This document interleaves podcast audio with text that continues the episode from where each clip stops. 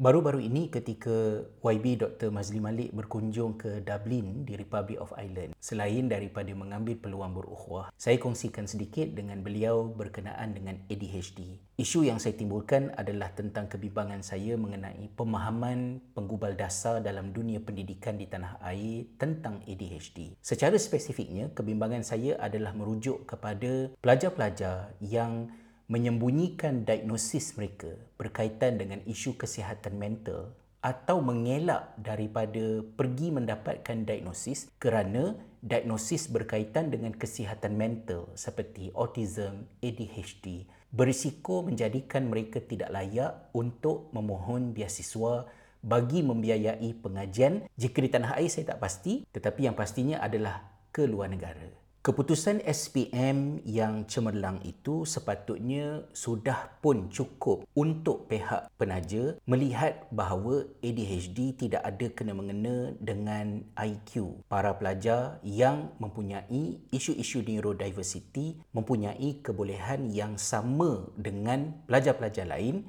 untuk mendapat keputusan cemerlang di dalam peperiksaan justru adalah tidak wajar untuk mereka secara default menerima diskriminasi daripada peluang untuk dibiayai pengajian mereka berdasarkan kepada keputusan yang telah mereka perolehi ini tadi. Cumanya, yang perlu diberikan perhatian adalah perbezaan di antara pengalaman persekolahan di peringkat sekolah dengan pengalaman belajar di peringkat universiti. Di peringkat sekolah, terutamanya jika pelajar-pelajar itu bersekolah di sekolah asrama. Mereka terikat dengan kehidupan rutin yang telah secara spesifik ditentukan untuk mereka. Pukul berapa nak bangun, nak belajar apa, pada jam berapa, apa sahaja perkara yang perlu mereka lunaskan telah secara spesifik dirutinkan bagi kehidupan mereka.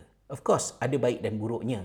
Kehidupan yang highly structured itu boleh mendatangkan risiko kesukaran untuk pelajar menjadi kreatif kerana kreatif adalah satu kemahiran yang memerlukan kepada ruang kosong yang tidak structured untuk para pelajar berasa bosan dan berfikir sendiri macam manakah mereka nak mengatasi kebosanan itu dengan menimbulkan idea-idea mengisi masa lapang mereka. Sesuatu yang sukar berlaku dalam kehidupan kanak-kanak, remaja yang highly structured ini tadi. Tetapi rutin itu juga dari satu sudut yang lain menyelamatkan individu-individu ADHD daripada mengalami kegagalan dalam pembelajaran kerana rutin itu berfungsi untuk menampung krisis yang dihadapi oleh individu-individu ini berkaitan dengan fungsi eksekutif mereka.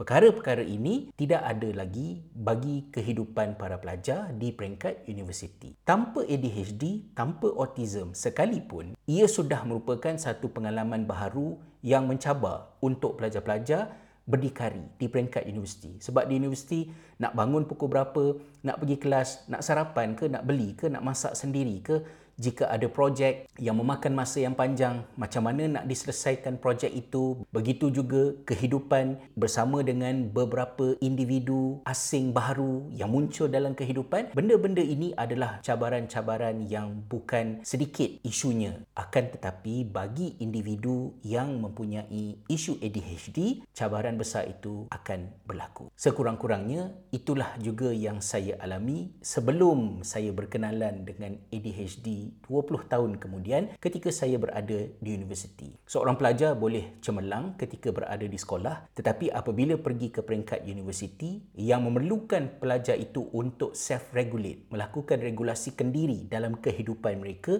ia adalah sesuatu yang amat sukar. Sedangkan jika diagnosis telah ada, cabaran tersebut telah dikenal pasti, ada banyak perkara boleh dilakukan untuk memberi sokongan kepada individu-individu ini dan membolehkan mereka untuk sama sahaja berjaya dengan pelajar-pelajar yang lain. Malang sekali jika para pelajar mengelak daripada diagnosis menyembunyikan diagnosis, menerima biasiswa atau pinjaman pelajaran, pergi ke universiti di tengah perjalanan tersangkut. Dan andai kata tidak boleh menghabiskan pengajian, berada dalam keadaan menanggung hutang, membayar balik pinjaman, tekanan emosi, mental, kemurungan, macam-macam lagi masalah berlaku, maruah, ibu bapa marah, keluarga, jiran, tetangga mengata, ahli keluarga dan sebagainya.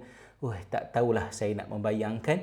Rugi yang amat-amat-amat sangat sedangkan perkara itu boleh dielakkan. Jika pelajar-pelajar ini menyambung pengajian di negara di mana saya berada sekarang, di Republic of Ireland, universiti-universiti di Republic of Ireland telah pun menyediakan pelbagai kemudahan untuk menyokong pelajar-pelajar yang mempunyai diagnosis berkaitan dengan isu kesihatan mental. Individu-individu yang mempunyai isu ADHD adalah terdiri daripada lebih kurang 5% daripada keseluruhan pelajar universiti di Republic of Ireland ini. Pelajar-pelajar ini menerima sokongan yang pelbagai untuk membantu mereka. Antaranya, mereka boleh mempunyai study buddy, counselling khusus untuk membantu pensyarah yang mengetahui tentang diagnosis pelajar yang mempunyai ADHD PhD akan mengubah suai pendekatan mereka dari segi menyediakan nota, video, bertanya khabar kepada para pelajar ini secara proaktif, memberikan saranan kepada mereka dan ada kumpulan sokongan secara face to face dalam talian di universiti dan juga di luar universiti seperti yang dianjurkan oleh ADHD Ireland yang sangat bermanfaat untuk membantu menyokong.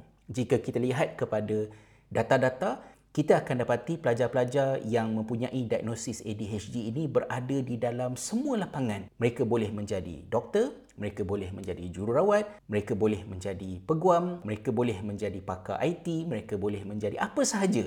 Tidak ada halangan sekiranya diagnosis itu dikenal pasti dan mereka mendapat intervensi yang bersesuaian Malah kerajaan Island dan juga NGO-NGO di sini juga memberikan pelbagai bentuk sokongan termasuk sokongan keuangan, kediaman, kemudahan tempat tinggal dan macam-macam lagi lah untuk membantu pelajar-pelajar ini berjaya. Kerana ADHD bukan penyakit. ADHD itu adalah merupakan kelainan yang ada pada cara otak seseorang itu berfungsi yang boleh dibantu dengan pelbagai cara untuk membolehkan mereka berjaya dalam pelajaran dan juga kehidupan. Sayang sekali jika para pelajar menjauhkan diri, melarikan diri daripada menerima diagnosis kerana bimbang dengan status penajaan biasiswa mereka dan kemudian membiarkan diri mereka berada dalam tekanan, kemurungan dan lebih malang lagi jika ia berakhir dengan kegagalan. Tidak terhenti setakat para pelajar di peringkat ijazah sarjana muda, mereka yang menyambung pengajian di peringkat masters dan PhD juga berdepan dengan cabaran